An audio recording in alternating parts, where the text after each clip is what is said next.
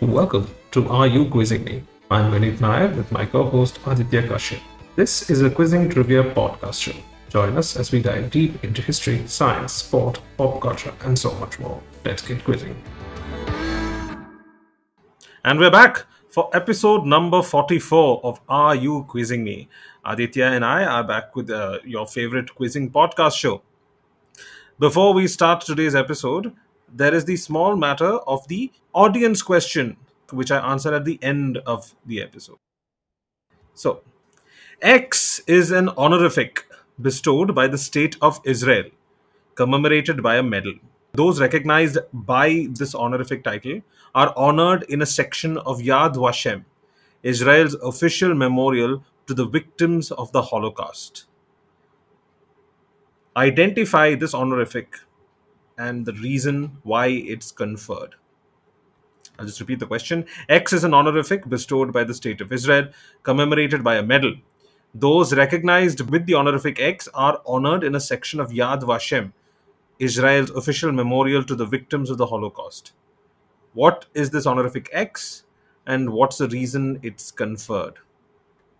I'll answer this question at the end of the episode.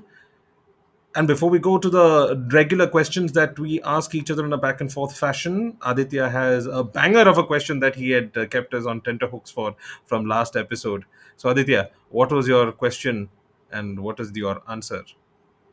Vineet, my question last week was what word would be common between both English and Telugu and would make a lot of sense because it is common between these two languages?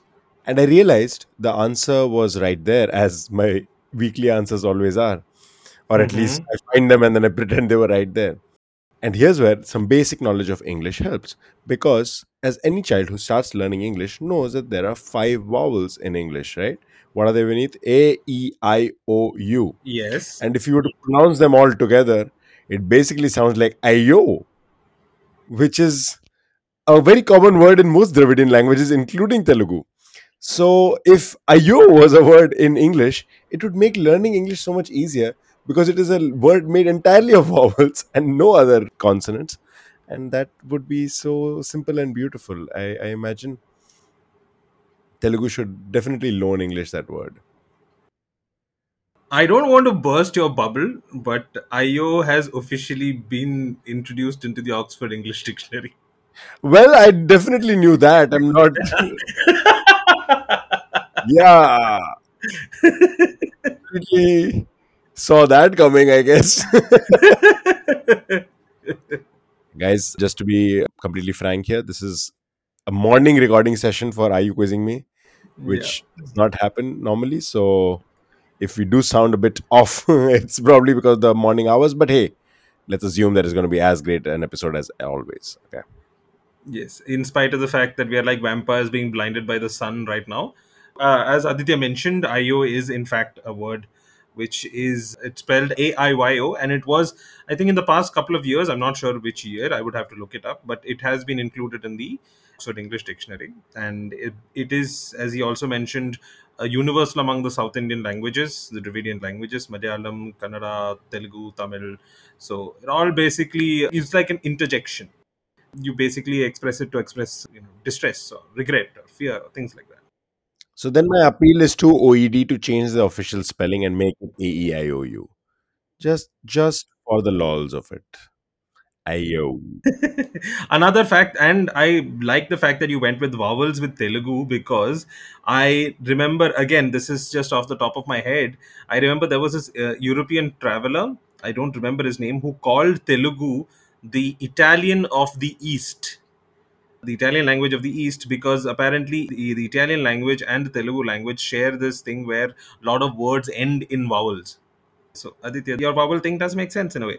I definitely knew that as well. Thanks, Vineet, for all and sort of my ridiculous answers. I appreciate it. yeah, yeah. Okay, so after those shenanigans, Aditya, why don't we start off with a question from your side?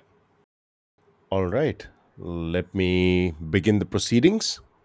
Vineet, which Indian TV show actually originated in Brazil in 2007, also had a Pakistani version, and finally came to India in June of 2012 and was revamped recently in 2023. You lost me there uh, when you said Indian TV show. I don't watch a lot of Indian TV, but is this like a reality show? You know what? I should correct myself here. Not necessarily a TV show, but it's more of a series. So I use the word Oh. TV show very liberally here. It's more of a Oh, series. okay, okay. So, okay. So when you say TV show, my mind automatically goes to you know reality TV shows and game shows and things like that. Okay, fine, fine.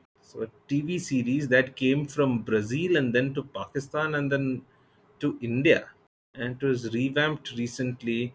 2012, you said, right? 2012 was when it first launched in India. Yes. Okay, my knowledge of Indian TV series from that time is a little poor. Like the uh, my go-to answer to for everything is CID or Aahat. Hmm. Okay. This is not a fictional uh, series. Let me give you some more information about this. Okay. It, like I said, it originated in Brazil in 2007.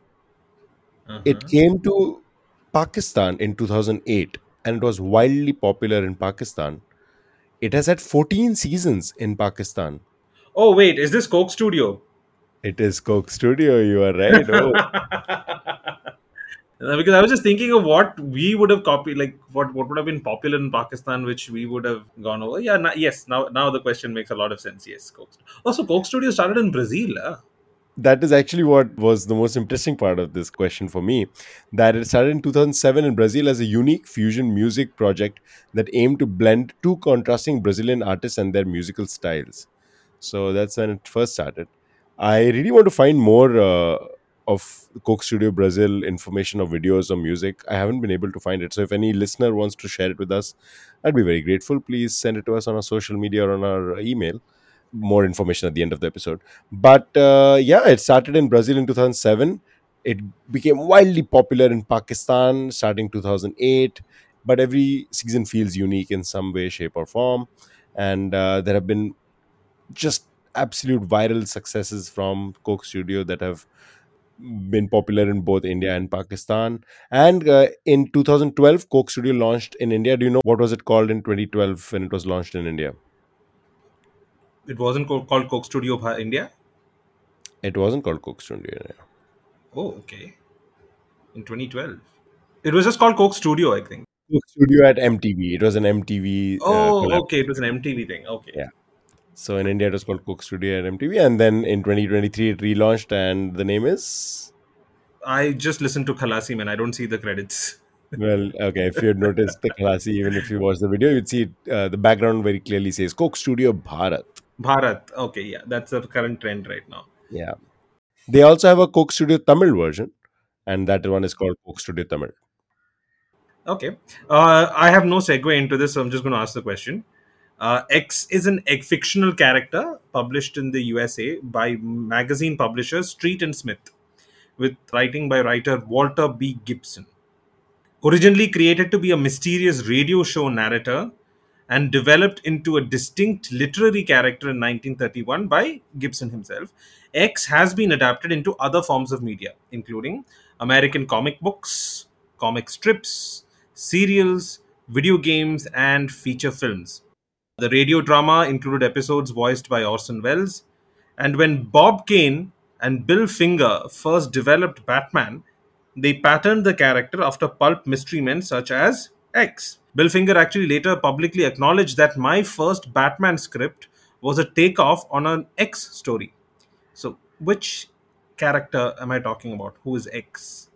So you mentioned Orson Welles. He was part of some radio production of it. Did you mention Yeah, that? the radio production. So there have been a lot of adaptations of this particular thing. There's been radio programs, there has been comic strips, there have been comic books which have been published. At some point, also, I think a syndicated daily newspaper comic strip as well. Hmm. This has been published by predominantly DC Comics, Dark Horse Comics, Dynamite Entertainment. And uh, what was the time frame? One more time.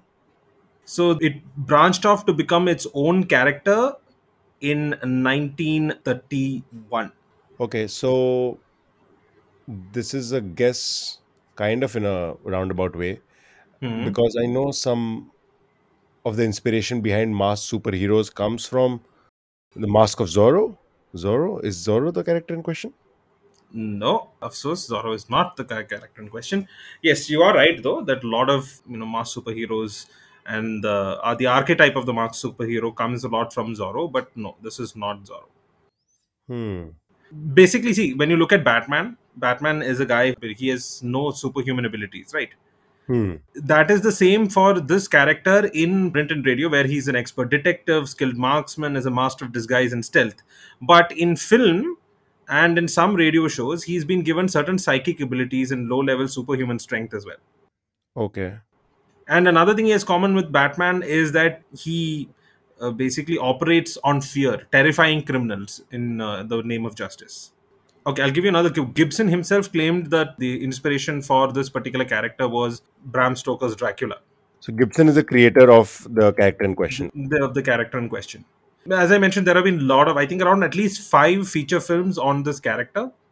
And the last one was released in 1994 and was played by Alec Baldwin. Alec Baldwin, 1994. In the movie, he's given psychic powers and the ability to hypnotize people into making them think. Basically, he clouds people's minds, I think is the term used in the movie. That sounds like a lot of superheroes and supervillains. I'm I'm not able to quite uh, narrow this down. Yeah. This is okay. This is basically I asked this question because this is one of my favorite characters, so it's a little indulgent question. But at the same time, this character's inspired a lot and has been referenced quite a lot in other shows and TVs, but not many people know of them, despite its rich history. Interesting. Uh, you may have heard of his tagline, or at least the tagline originated when during the radio show, but it's also become part of the character now. Who knows what evil lurks in the hearts of men? Wow. This is from a comic book character that sounded, and I've heard it obviously before. I would have assumed it's from some classic literature, but from a 20th century comic, oh, that's pretty cool. Yeah. At the end of the episode, uh, especially for the radio dramas, they also use the phrase the weed of crime bears bitter fruit. Crime does not play. Pay. Sorry, crime does not play. crime does not pay. The, uh, X knows. Crime does not play would be very offensive to the Joker. his whole premise of crime is to play with and toy with his opponents okay but uh, coming back to the question hmm, i'm i'm completely blank here i do know fair bit of my marvel and dc superheroes but uh, i can't think of anybody who's served as an inspiration for batman so yeah i don't know Okay, so then I'll just tell you the answer. The answer is The Shadow. Have you heard of The Shadow? Seen it and i mean literally my own but no fair enough fair enough. No this is this is one of my uh, kind of favorite characters but i think a lot of that was influenced by the fact that i saw the movie when i was quite young the Hmm. shadow and it left an impression. Uh, doesn't stand up now but i think again it's a 90s movie and when you watch it as a kid obviously it'll seem better. But the the character itself is quite fascinating. I, I mentioned 1994 was the last time we had a movie from this character but sam raimi for a long time was attached to create a feature film on this. But then i think that dropped off at some point. and you've heard of author james patterson right? Yeah. James Patterson has, I think, restarted novelizations of this character, literary adaptations of this character as well from the 1930s. And he directly inspired Batman. A lot of Batman's characteristics come from him. He's like a socialite kind of dilettante, rich person in like broad daylight, and when night comes, he turns into the shadow. But Hmm. unlike Batman, he does use guns. But then, fair point, Batman in his first appearances did use guns. batman in his more recent appearances also has used guns Yeah, I don't think people t- consider that to be a true Batman. Let's say it's a multiverse Batman. Listen, uh, if anything, if American standards are to go by, everybody should have guns. So why not Bruce Wayne as well? No, I, I really enjoyed uh, Batfleck's uh, you know performance as Batman. Hmm. Hmm. It was it was good. It brought that kind of Frank Miller esque uh, you know feel Hmm. to the movie, but overall the movie was not good. I, I would agree with you entirely, except that the fight sequence where he is using lethal force in that movie is oh yeah, the warehouse clearing the ominous. warehouse. that warehouse That's what I meant, is that was- of The bruiser, he's the bruiser in that. You, I mean, he literally just throws people around. It. I mean, like that's what you get from the no, the comics, right? I don't think anybody's shown that, right? The visceral feeling of seeing somebody's skull crack, I don't think Oh, it's captured better than that Batman film where he just throws a crate onto this uh, random yeah. wheel, and um, it is it is in the most uh, violent way. It is very cathartic. It is just wow. What was that scene? Yes. All right. So that's a great question, and thank you for introducing me to a whole new world of uh, superheroes, I guess, or, or fictional characters which I had not known before. I'm gonna go check out the Shadow. Crime doesn't play. we should make them do t shirt. the crime doesn't play. okay. So speaking of an unknown origin for something commonly known, oh, that's a terrible segue. Do You'll know why once I come to the question. Did you were you an avid user of Windows XP? Uh yes, Okay. reasonably. Which Windows have you used and which ones have you not used? Okay, so I have technically used Windows 3.1, 95, 98, 98 SE, 2000 XP, uh, Okay, then all right, all right, got it, got it, got it. Yes, you're, all you're, of them. I've used all of them, but I'm not an expert in any of them, and I've forgotten a lot of those things. So that's my C by A before you ask the question. I'm actually surprised that you have used 3.1 as well. Okay, yeah, but uh, the question here, here concerns Windows XP, and this is an anecdote, but it has been shared on reliable sources. So I'm gonna use it as a source for my question.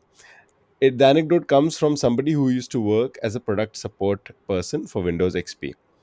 Now, there was something which was relevant in pop culture back when Windows XP was popular, and that particular pop culture artifact or item would cause Windows XP computers to crash. Okay. For now, I'm just going to leave you at that. Do you want to take a wild guess at what? I'm not even asking for specifics here. What kind of pop culture artifact or item was making the laptops crash? Oh, is it something related to the internet, as in when they were trying to load a particular website or look at something particularly? You would think that's a great guess, but no, it's not. Not not. Okay, Uh, okay. Were they trying to watch the Lord of the Rings uh, DVD, which was like, or the ripped version of the Lord of the Rings, which was like four hours long, and Windows XP was like mercy, mercy, and then just crashed? also, fantastic guess, but no, not quite close. Closer, but not quite close. Okay, so we've moved from. Moving from the internet towards pop culture and entertainment. You're you're getting there. okay, so wait, is this somebody trying to download songs through LimeWire, and then viruses corrupt the entire thing, and Windows just says mercy and crashes? No, not really, not really. Okay, so let me now at this point give you a hint. Okay, the person in question is Janet Jackson. And have you heard Janet Jackson's Rhythm Nation? yes, I have heard Rhythm Nation, but So then let's move on to the next part of the question. Why would Rhythm Nation make the Windows XP laptops crash? wow, Rhythm Nation made laptops crash. Is it the size of the MP3 file? No. Okay, this is weird. What they realized was not only would my laptop, if I was playing Rhythm Nation, crash, it might also crash the laptop of the person sitting right next to me. Wait, what? How is that possible? Okay, is it like one of those things where you could, in the past, use telephone signals? You could mimic sounds and make telephone signals and uh, get things done through the internet when it was still dial up. So, is it something like that where the beats of Rhythm Nation somehow created a, a a shutdown command or something? No, no. No. Oh, dude, I have no clue, but I am fascinated by now. Okay. So this was discovered by one of the major computer manufacturers, as you would know, as most people would know, that Microsoft, at least back in the day, was not manufacturing laptops on a large enough scale, and most of Windows XP and the different Windows platforms were used on uh, other PCs. So Hmm. one of the major computer manufacturers, and I've not been able to find which one, but one of them discovered at some point in the 2000s that this particular song would make not just the laptop playing it crash, but even the laptop nearby.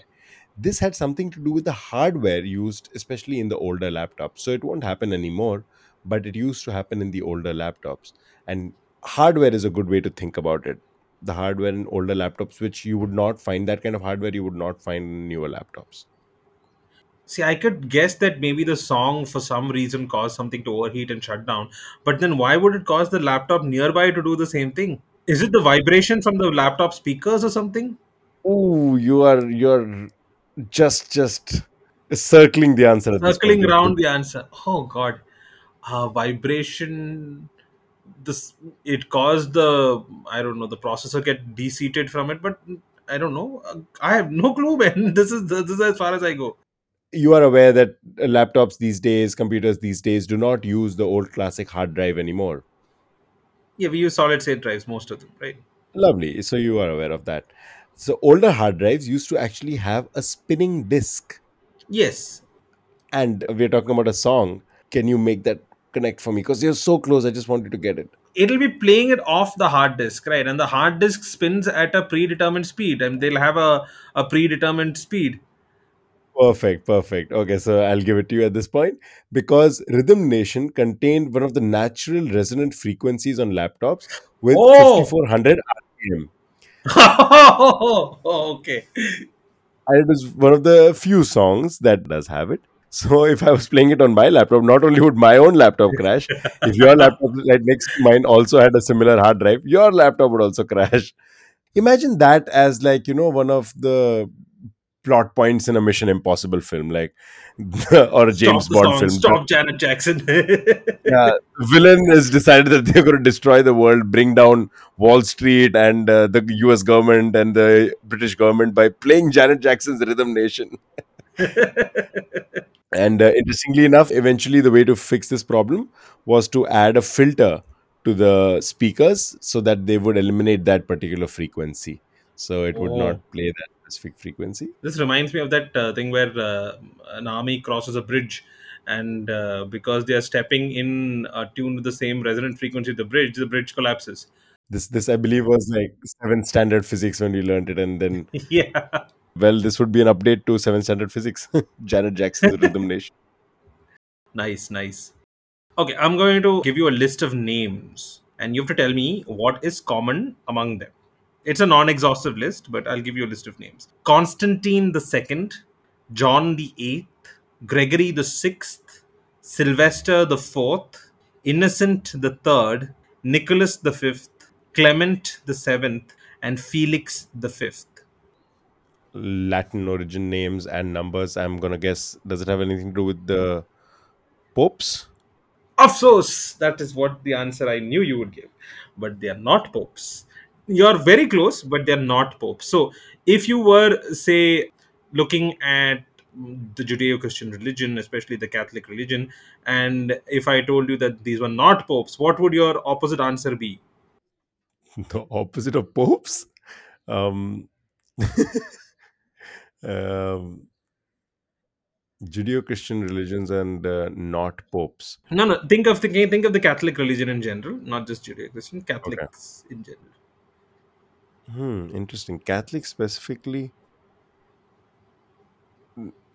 Is it the person who plays the devil's advocate in the? No, no, they're not. They're not the plays. They basically the title is the Devil's Advocate, so they don't play. those. But so no, these are not those. You're closer with popes, but not Okay. close at all at the same time. Like the, I'm giving you the clue. The opposite. Think the opposite.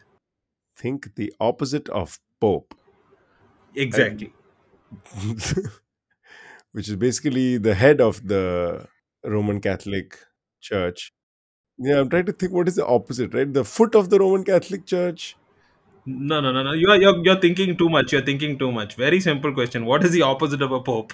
My clue to you would be: say, for example, in the Bible, Christ is the Savior, the Redeemer. Okay. Who's the opposite on that side? Antichrist. Antichrist. I love how you to handhold me into that answer. and so, who would be the opposite of the Pope? the anti-pope. Yes. So these people, all I've mentioned, they're all anti-popes in Latin anti-papa.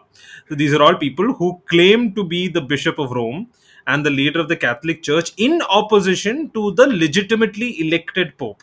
So what happens is, due to many uh, political and religious reasons, there may be two factions, uh, or maybe somebody propped up by the Holy Roman Empire as a, an anti-pope. Okay. So these are all people who were anti-popes. Okay. So between especially the third and mid 15th centuries, anti-popes were supported by factions within the church itself and other secular rulers. Hmm. Interesting. I would suggest uh, everybody listening, uh, as I mentioned last week, I had recommended this podcast called uh, Noble Blood. If you want to listen to a hilarious anti-pope about a hilarious anti-pope, you can listen to the episode called "The Thrift Shop Pope," which talks about uh, Pope Michael the First. It is a story you would have to hear to believe. Ooh, wow, that is uh, pretty cool. I'll check out the episode. That sounds great. So, because you were inspired by an important podcast episode that you loved, I'm going to use another podcast episode that I recently heard and I thought was fantastic. And I'm going to use that as an inspiration for this question. And I'll tell you at the end of the question what podcast and which episode it is. The question is there is a song X that has dubious origins. We're not quite sure where it originated from, which is rare for songs. Usually, you know exactly where a song comes from, and this is a modern pop song. So it isn't even like a random old ancient song that people would not know about. It's a modern song, yet people do not know exactly who came up with it. Tell me what song X is, and here are the potential origin stories for X. A Trinidadian artist, Anselm Douglas, claimed that the song, quote, is a man bashing song. Here it helps to understand the fact that one of the most iconic lines from the song, which people might not associate with man bashing, actually is a term that is used to describe men and how badly they might behave towards women sometimes. Okay, so this is origin number one. The other origin stories are, or at least the second one, is that it was created by 20 Fingers and Gillette in 1995, and it had actually been inspired by something which was created even earlier in 1992 by the rap duo Miami Boom Productions out of Jacksonville, Florida. This was actually inspired by 1987 song Pump Up the Party by songwriter and producer Stevie B, which is released under the pseudonym Hassan and included the iconic lyrics which became the name of X eventually. So Pump Up the Party was a 1987 song. It inspired a 1992 rap duo which eventually became a 1995 song and all of these songs have something in common which is uh, the potential second origin story for X. Now, the third Wow. and the last one that I'm going to tell you has got to do with a high school football game mascot. And whenever this football team would be performing, the supporters would be chanting something. And that also became a potential origin for X and uh, how it might have inspired the musician to compose X. So here we have three different origin stories. One has to do with it being actually a metaphor for man bashing and and how men behave badly towards women so a feminist kind of a song the second is actually based off of pump up the party which was a popular enough song in 1987 and it was resampled and reused eventually and it became over time it evolved into this song and the third one is a chant that supporters of a certain high school team would say every time the mascot came out and uh, what is this song in question x Okay. To say that I am lost would be an understatement. It's more like being at Point Nemo with no uh, ships around. I'm at the, the most isolated place on Earth right now. I have no clue which song this could be.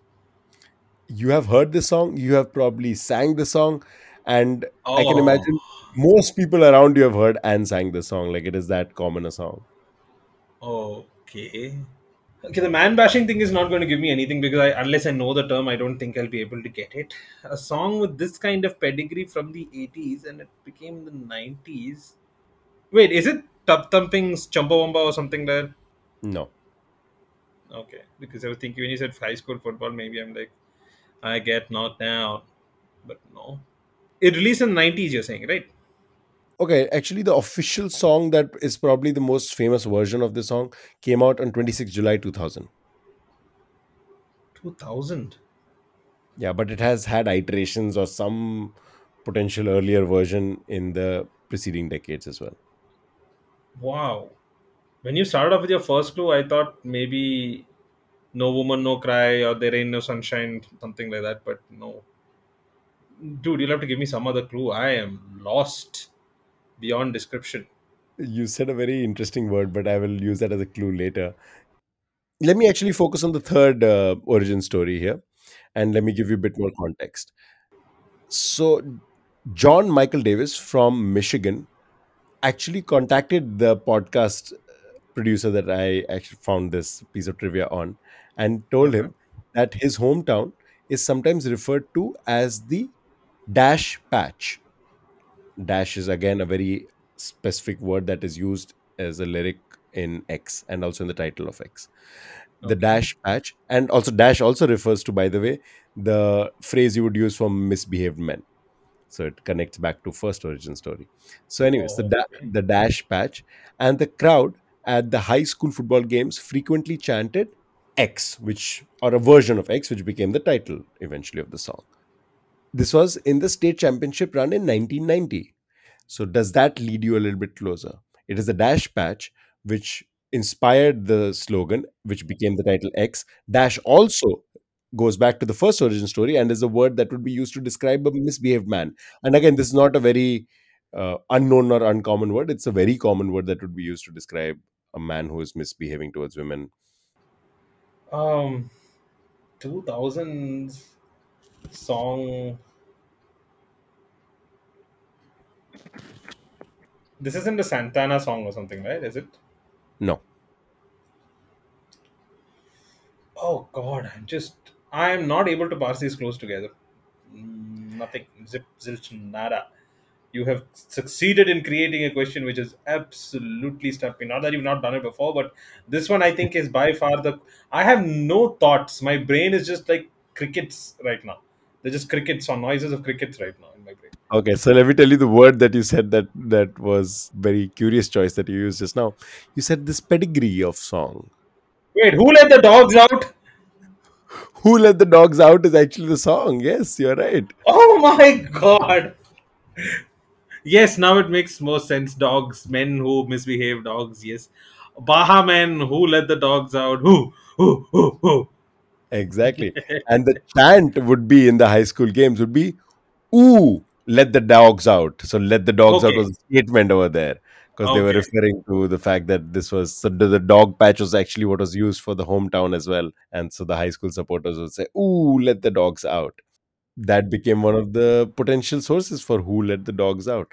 The other sample that I was talking about from the 1987 song, which was Pump Up the Party, the lyric over there was, Who's rocking this dog's house? And oh, uh, Miami Boom heard this. They thought that was a really cool lyric and they decided to sort of twist it, turn it, and it became Who Let the Dogs Out? So, Who's Rocking This Dog's House became Who Let the Dogs Out and uh, clearly they had a winner at their hands. Now, the 2000 version that I spoke about, 26 July 2000, the song that was released and topped multiple charts, it was by a band called Baha Men, and uh, it's just one of the most popular songs. It it has pretty much lasted more than two decades, and uh, most people would be hard pressed to claim that they've never heard this song before. No, I think some people of Generation Alpha and Generation Gen Z might say that because I don't hear it as much as I used to. Uh, perhaps, perhaps, but I would still say it, it. As far as pop songs go, it is one of the songs which has stood the test of time at least for a while now. And I don't mean to say that it is great or anything, because that can be a controversial opinion. In fact, there was a Rolling Stone poll about the most annoying songs ever, and I think "Who Let the Dogs Out" came in at number three. So I'm not claiming that it is high art. no, it's not. Yeah, It it does it does stick with you. It it has a yeah. quality that sticks with you. This is the origin story for Who Let the Dogs Out, and rather, I would have to say the controversial or not quite settled origin story for Who Let the Dogs Out, and the podcast in question. And you have to listen to it because I think I did only a half decent job at recounting the origins for this song. Is from a very great podcast show. 99% invisible 99 pi as it's also called amongst its fans and the Okay. episode in question is episode 389 Whomst amongst us let the dogs out again? Okay, I, I really like the title. if the title is anything to go by, the episode is phenomenal as well. You absolutely, every listener of this show, once you're done with this episode, please go check out 99PI and go listen to this specific episode because they do a tremendous job of explaining all these potential origins and how they all have some level of truth to it. So nobody's really lying over here. All of them are kind of on the mark, but yeah. okay, now since you gave me the origin story of a song, I am going to the origin of a particular name. A name, again, which I am sure that you have heard and your friends have heard and everybody has heard. Even if they've not directly interacted with it, they will have at least seen it. The Okay. origin of this name, X, is unknown. Okay. But there are many hypotheses. One of which, in that it's from a French word meaning gold. Mhm. Another is that it's from a Greek word meaning nice or attractive. Mhm. Others believe that the name was chosen because the name was short and easy to pronounce. Okay. Still, another theory by Stella Parks is that the name derives from the Latin name of a genus of the laurel family. She observed that the original design of X includes a laurel wreath. What is X? Laurel wreath makes me think of when films win awards. They are they have that laurel wreath surrounding. Yes, the, the thing is, you have to remember that when my question I specifically mentions that the original design of X included a laurel, laurel wreath. It no longer does. Ah, okay. Sorry, and what is the context of this? Where would I have seen or heard or whatever consumed of this? Uh, let's keep that for later in our pocket. Okay, all right, all right. because that's going to be my first clue. So let's see if you can get anything from this. If not, I will tell you who Stella Parks is. You also said gold, and I'm trying to think Oro. Oh, is it is it Oreo? yes, my clue was going to be that Stella Parks is a food writer. Oh, lovely question. I love that so much. I just got it because of the gold. yes, the French word or meaning gold, which comes from the Latin aurum or aureus. The Greek word oreo means nice or attractive. Stella Parks, the food writer, her theory is that the name derives from the Latin Oreodaphne, which is a genus of the laurel family. Now, her theory comes because the original design of the Oreo cookie, which you can see online, had a laurel wreath. And there are posters, and you can see copies of ads of the original ads from the National Biscuit Company, which we now know as Nabisco, uh, in which the Oreo sandwich is advertised, and you can see the Oreo biscuit with uh, Oreo written in the center and a laurel wreath all around it. So these are some of the theories on how we got the name Oreo. And great crack, by the way. My clue is going to be uh, Stella is a food writer, and uh, think of the Latin name for gold. So here I gotta confess that I did not think of Latin aureus and Aurum. Now that you say it, of course, I should have thought of that. Instead, I was thinking of the Spanish Oro. Ah, And that's why Oro was very close to Oreo, and that's how I got it. oh, okay. No, fair enough. All of those have Latin origin, so any all of Yeah, that is uh, perfectly fine. So Oreo, maybe a lot of people don't know this, but is an imitation, or was well, somebody might call it even a rip-off of the original, which was Hydrox. There's a Oh. biscuit called Hydrox, which was the original, which was very similar to what an Oreo is. Oreo just surpassed it. It came in as a competitor. It would be like Pepsi came on and Coke just disappeared from the market. That's the level of usurping of the title that uh, Oreo managed to do with Hydrox. So Hydrox is the original. I think Netflix and Blockbuster is a better analogy here. Perhaps, but I think Netflix also had the advantage of pivoting at some point and doing something Hmm, which else. Blockbuster did not do. Yeah. They tried actually. There's a fun little story there as well, where uh, Blockbuster also was not a stupid company. They were seeing the trends and patterns, but just the fact that they were not able to pivot as easily. Netflix as was a more agile company. yeah, yeah, yeah. Netflix also has some fascinating uh, stories behind it. I remember at some point they renamed their uh, DVD mailing service, and there was a huge backlash from. I don't know why there were fans of the mailing service. Uh, again, for our listeners, there is a podcast called as Business Wars, and there is a series of episodes, a limited series of episodes called Netflix versus Blockbuster. Fascinating story. I think that's where I heard it as well. So we have recommended this podcast in the past, and I continue to recommend it. It's a great, great uh, show. It's a great podcast. It's a great podcast. I think we have run out of time for today. Before we leave, Aditya, do you have a question for our audience for next week? Of course, I do, Vineet. How could I not have a question for our lovely audience members?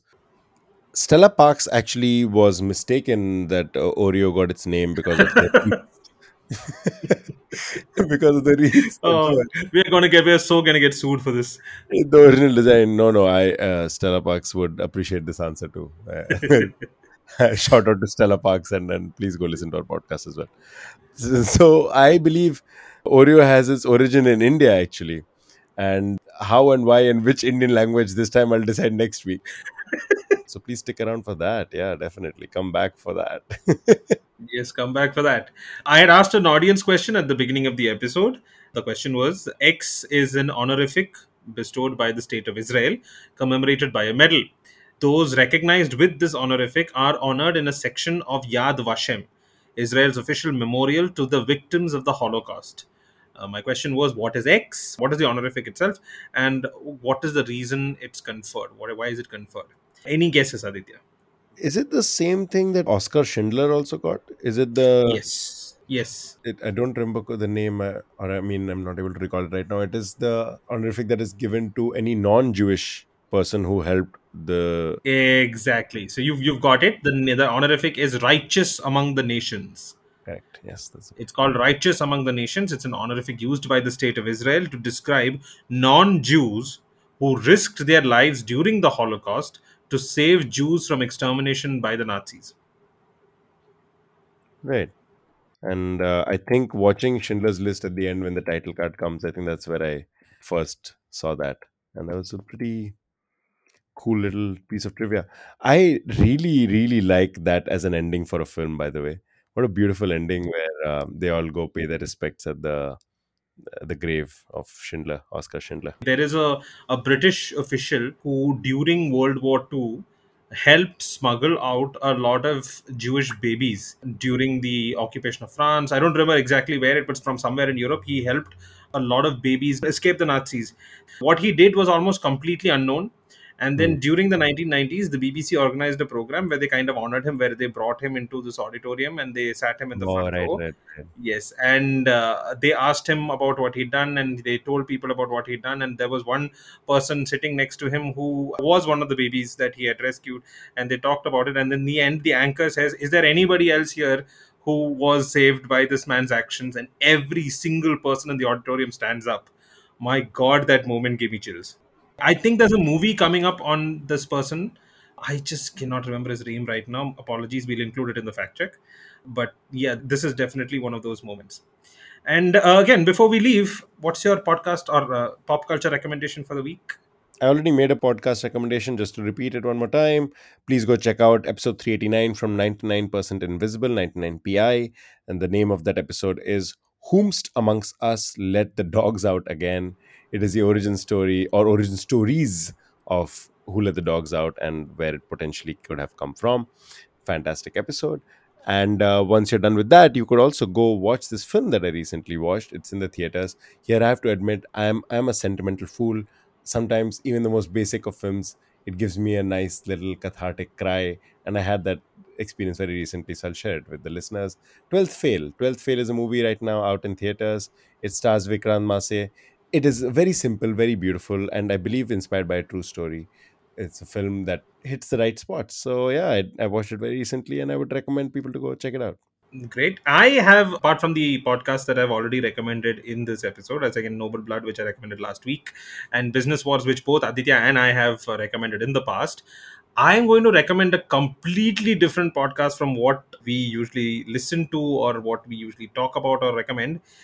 The podcast is called Jackie the Ripper. It is one of the weirdest audio dramas I have ever heard.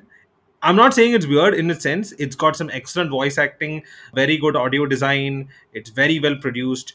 Three seasons of Jackie the Ripper, and I'll just give you a little tease about what it's about. It is a fictional audio drama about a gender swapped Jack the Ripper story set in modern day Whitechapel and presented as a comedy. what the comedy part really threw a curveball. Okay. Yeah, yeah. I mean, like just to give, you, it's like airplane like comedy. So you have, I think, one character says, "I was once even hit by a sniper," and they're like, "What? Yeah, slapped me right across the face." so that kind of comedy, three seasons of it, it does drag on. It's not perfect. It does drag on a little bit in places. There are a little too many rants from one of the main characters, but it is very well done. Okay, great. I love that. And that's all for this episode. Thank you for listening in. We hope you enjoyed the show and learned something new. If you liked what you heard, please consider subscribing to our podcast and leaving us a review on your favorite podcast platform, wherever you are. Just take two seconds after listening to this to go subscribe to us and to leave us a five star review. It'll help us reach a wider audience and allow more people to discover and enjoy the show.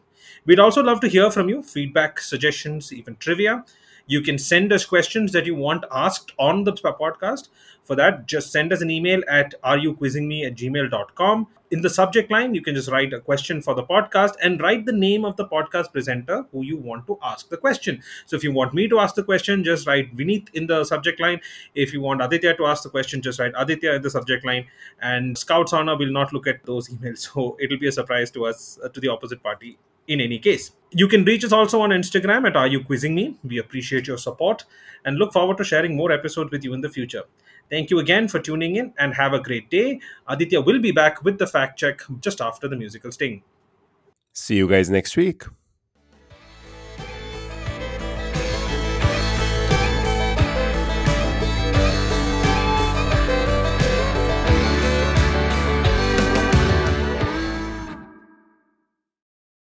And here's the fact check for the episode. The word Aiyo was included in the OED in 2016. 19th century Englishmen coined the phrase Italian of the East when describing Telugu.